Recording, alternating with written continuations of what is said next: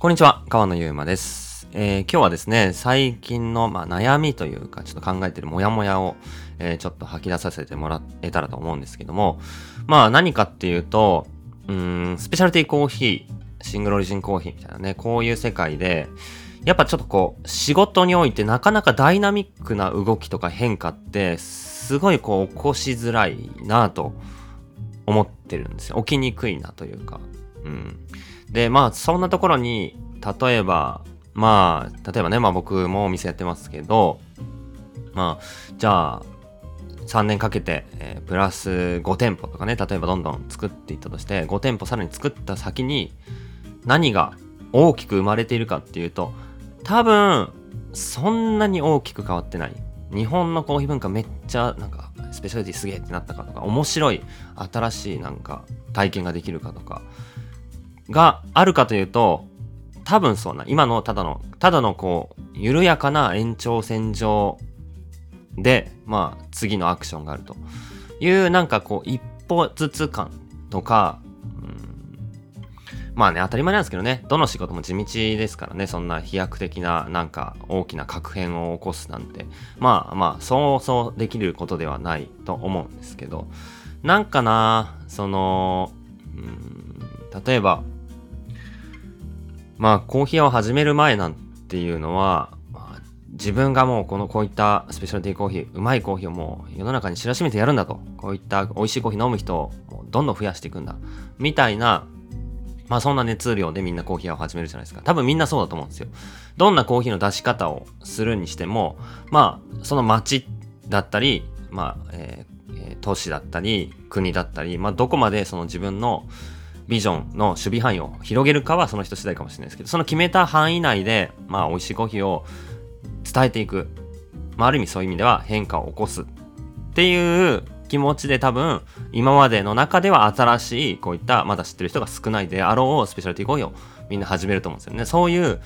変化とか、えー自分がそういった作る側になる、まあ、文化をね、そういう、そういうことに対して期待を持ってみんなコーヒー屋を始めていくと僕は思ってるんですよね。多かれ少なかれ。で、えーまあ最初のこの期待を持ってるうちってどの程度かとか時間軸とかってあんま想像できないじゃないですか。じゃあ5年後自分がコーヒー屋始めてから5年後にどういう風な文化になっているとゴールなのかってすごいふわっとするしまあとにかくやれるだけやるという感じだと思うんですよ。えーね、そんな中でじゃあいざ5年10年やってみるとじゃあ自分が10年前やっってきたことやってきた10年前の、えことと比べて変わ大きく変わってる。まあ確かに結構変わってることある。変えられてることもあるし影響は与えられることもは結構多いと思うんですけどなんか超劇的ではないっていうかうん。なんかこれがむずいっすよね。この感じ？うん。まあ文化の広がりもじじわじわとしてるもんなんでまあそんなもんだと思うんですけどなんかこう日々の仕事でコーヒーで気にすることってすごいこう細かいことが多いと思うんですよね。例えばまあ本当に例えば一番最たるところで言うとドリップのレシピ。15.5g なのか 15.0g なのかお湯の温度は90度なのか90 90.5なのか、えー、落ちきりの時間は2分40なのか2分45秒 ,5 秒なのかみたいな。まあそのね魂は細部に宿るんで細かいところを全部突き詰めていくっていう仕事だと思うんですよね。こういう職人的な部分も含めて。なんでそれはすごいそうだと思うんですけどなんかそのすごい細かいことに一個ずつ労力をすごい神経を集中させていくってうんまあエネルギーのトータルの量で言ったら結構かかることなんだと思うんですよ。の割にまあじゃあそれが、うん、超多くの人に伝わってるかっていうと、うん、そうはならないというか、うん、なんかこう神経注ぐ分外にはなかなかそれが反映されないと。神経注いでいいものを出してるっていう自負とか、まあ、そのやりたいこと、好きなことを仕事にしているっていう自分に跳ね返ってくる部分ってコーヒーすごい大きいと思うんですね。だから、そういう意味では働く満足度とか、うん、今の、うん、環境をある意味こう守りたくなるというか、そういうこう自分への居心地の良さっていう意味だと、割といい仕事だ。まあこんなにね、うん好きなことをやって、みんなに喜ばれる仕事はないと思うし実際美味しいと自分も感じられるしどんどん次のね素材を手に入れてどんどん新しい農家さんとコンタクトを取ってどんどんねあの新しい生飴を焙煎して、えー、さらに違う味を、ね、追求していくっていう、まあ、変化も一応素材にはあるしなんかそのやってる側ぬくぬくと楽しいんだけどじゃあ外に対してなんかダイナミックな動きもしくは変化面白いことができているのかって考えると、まあ、ちょっとそこがね弱いのかもしれないですねこういう仕事って。でこれはまあ1店舗どうこうっていうことで変えられる文化ではないと思うんですよね。もうもともと日本にはまあはるか昔から喫茶店文化が根付いてますしコンビニコーヒーも強いですしチェーン店もものすごい、えー、まあ充実してますしその中でじゃあスペシャルティーコーヒー1杯500円以上出してもらっても満足してもらえるっていうことがまあ結構こう狭狭狭い中でやっているというかね。必然的にお客さんが狭まってしまうというかね、うん、500円以上出してコーヒー飲みたい人がどのくらいいるか。まずそもそもそういうコーヒーを期待する人がどのくらいいるか。っていう中での、うん、細かい、えー、まあ、違いの提案というか。なんかそんなところに収まってしまうのもなんか、うん、もっとできるよなってずっと思ってるんですよね。でまあまあもちろんこれはえー、まあまあなんかそうコーヒーの仕事特にこれスペシャルティーコーヒーって繊細な違いを伝えるような仕事をやっていると多分5年7年10年ぐらいやると、まあ、僕で言うともう10年ですけど、えー、まあだんだんこう思ってくるんですよねじゃあなどんなことが変わってきたかで、まあ、僕で言うとうんめちゃめちゃ今は会社が会社としてチームとしてこう成長させていく。っていうことに対してはすごいこうポジティブで楽しいし前向きなんですよね。実際にやっとなんか会社っぽくなってきたというか、まあ、チームのメンバーの数も増えてでやっているまあコーヒーを売っているだけですけども店舗とオンラインと、まあ、その住み分けができるようになっててでまあ僕らで言うと定期便っていうのをやっていて毎月、えー、3種類僕たちがセレクトしたコーヒー豆が勝手にお客さんの元に届くっていうサブスクですね。これをやっていてそれが割と中核になってきてなんかやっとこう、うん、どういうふうに事業事業が回っていくかとかどういうふうなコーヒーを提案するとお客さんが喜んでくれるのかとかあとはチームとしてどういうふうに、まあ、環境面含めて、えー、チーム体制含めて、まあ、こういった、まあ、事業を回していくかみたいなところがだんだんこうクリーンにというか綺麗に回るようになってきて最初はねほんとバタバタいろんなことがもう追われてというか、うん、その場しのぎというか自転車創業的というかもうとにかくその目の前のことやってやってっていう感じだったけど今はまあ1年間の計画を立てて、えー、それに沿って動かしていくみたいなちょっとこう会社っぽい形になってきたのも楽しいし実際にその計画組んでその通り進んだりしてまあ実際に成長していくので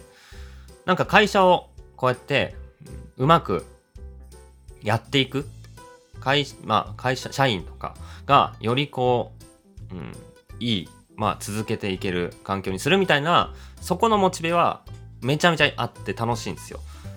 で一方でこの外に対して、えー、っとまあ、コーヒーでどんな新しいことができるかどんな面白いことができるかっていうことはずっと毎年トライしてるんですね例えばまあ僕らで言うとコーヒー農園ツアーバリ島でやってて結構これねいいと思う。いい体験だと勝手に思っています。まあ本当に、うん、帰る時には、あの、もうちょっと別れを惜しむぐらい、泣いちゃう参加者さんもいるぐらい、えー、まあ参加者さん同士でも現地のバリスタメンバーでも農家さんとも仲良くなってなおかつ五感でコーヒーを作ってる様子が楽しめる素晴らしいツアーだと思うんで、まあ農園ツアーとか、えー、あとは、まあ割とセミナーとかをずっとやってきたり、えー、あとはまコーヒーの豆でも、えー、ちょっと面白いユニークな豆をアジアで作って出したりとか、まあ、これからは、まあ、できればちょっとこうなんかもっとコンテンツというかねコーヒーの液体とか豆じゃなくてもっとこうじゃあ作ってる様子をドキュメンタリーの映画にするとか、えー、もっとこうコーヒーの作ってる人たちの声を記事にするとか、えー、本を作ってみるとかなんかそういうこう作っていくっていうことに対してものすごいこういろんなやりたいことは湧いてくるんですよね。なんでまあ僕で言うと、まだまだめっちゃやりたいことがあるし、結構いろいろできそう。お店作りでもこんな店作りたいなとか。ね、メルボルンのパトリシアっていうお店があって、1日1000杯以上売れると仕事前にみんな来て、えー、パッドコーヒー買って、まあハンドドリップじゃなくて、もう注ぐだけのバッチブリューで、そういったスピーディーな回転でうまいコーヒーを単価下げて出すとか、逆に素晴らしいコーヒーを単価上げて出す流れもいろんなコーヒー屋さんありますし、なんかこう、ただコーヒーを一杯ずつ売るだけじゃなくて、結構ね、やれることはたくさんあって面白いんですけど、うん、ここの、まあ自分がどうっていうよりかは、まあ、これに関しては、スペシャルティコーヒーって結構そういう、なんだろうな、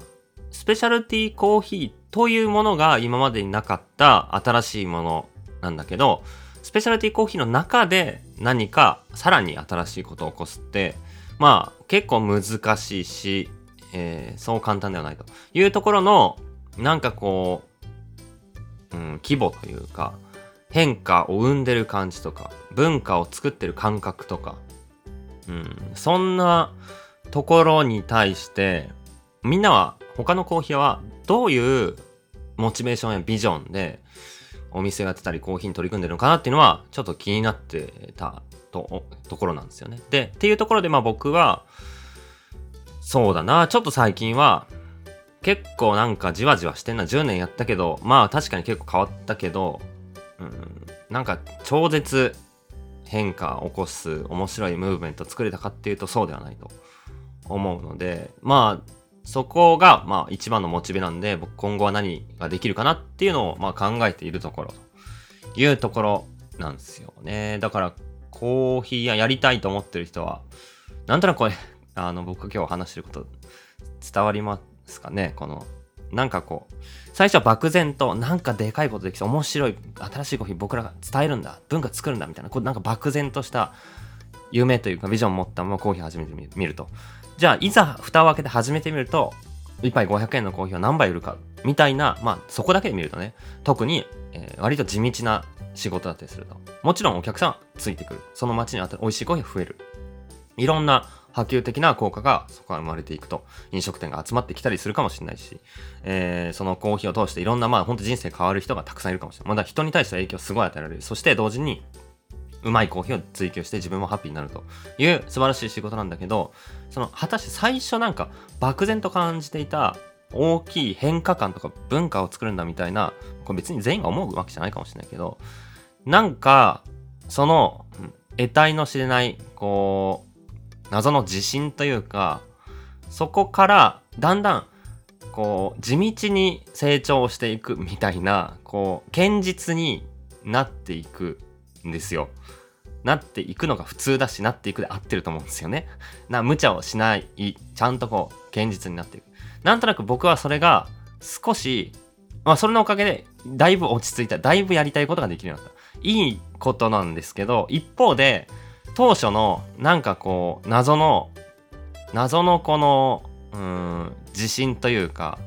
うん、無茶な動きをしたくなる感じというか、それが失われて丸くなっていく感じもあって、それがなんかこ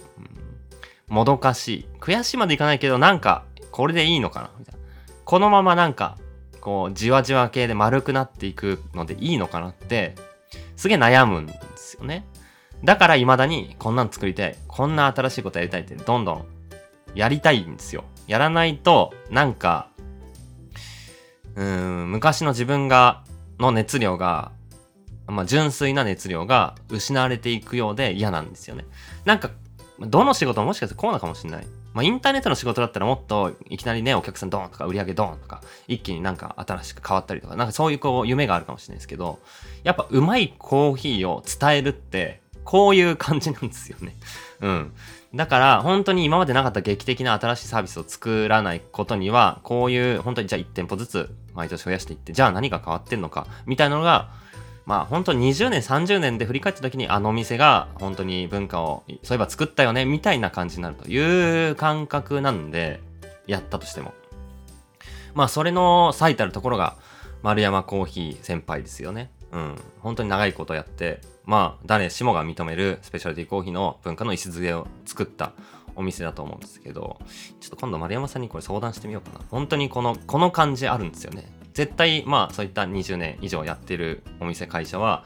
このこの感じの課題とかに何度もぶち当たって何周もしてきてるんだろうなと思うんですよね。最初の勢いでバンと始めると。勢い余りすぎていろんなまあミスというか大変なことがあると。でも、えー、あちゃんと着実にここはこうやって丁寧にやっていこうっていうのが一個一個学んでいくと。で、会社としてちゃんと組織がぐっとこう、組織力高まって、会社として成熟していくと。っていう中で、あれ最初の軍っていう勢い、ちょっとこうなくなってきたんじゃないか。じゃあ、今なんか自分らちょっとこう守ってる感じなんじゃないか。みたいな。じゃあ、どう新しいことするか。でも新しいことをしてどのくらい変わるかっていうことに対しての期待値は当初ほどの漠然とした大きな期待ではないという中での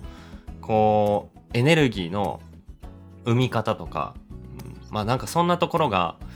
えー、まあみんな思う課題なのかな？なんかありそうだなと思いました。皆さんなんか聞いてる人でちょっとしっくりくる人いたらなんか教えてもらえたら嬉しいですし。なんとなく僕は最近そんなこと考えてましたこれはまあ悪いことじゃないと思うんですよね。まあ本当にいい証だと思うんですけど。